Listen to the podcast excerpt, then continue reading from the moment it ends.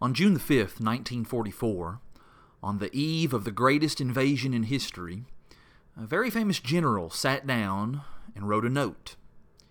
It was the day before the storming of the beaches at Normandy, and an effort to come up against Germany's defenses would be massive and incredibly risky. And so, if that attempt failed, this general wanted someone to blame. That someone would be himself.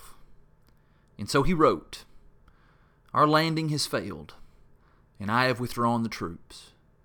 My decision to attack at this time and place was based upon the best information available. The troops, the air, and the navy did all that bravery and devotion could do. If any blame or fault attaches to this attempt, it is mine, and mine alone. Thankfully, that was a message that General Dwight D. Eisenhower never had to deliver. You know, it's ironic that the secret to greatness is the ability to admit failure.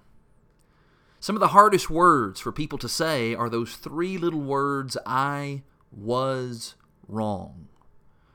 It's hard to admit whenever there are problems in your life and that those problems may be traceable to you. I did it. I'm at fault. It was me.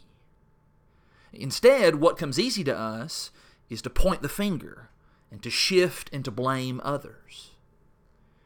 In the Bible, people often wonder why Saul was considered such a failure as a king, and yet the flawed but earnest David achieved such greatness. Well, it's not that David had fewer mistakes. It's just that David admitted responsibility for them.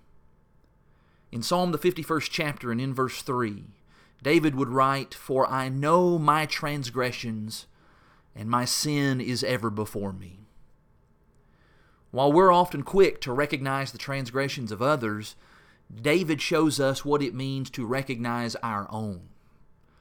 May God help all of us to have that same kind of humility so that we can say, I was wrong, and then learn from those mistakes and move forward.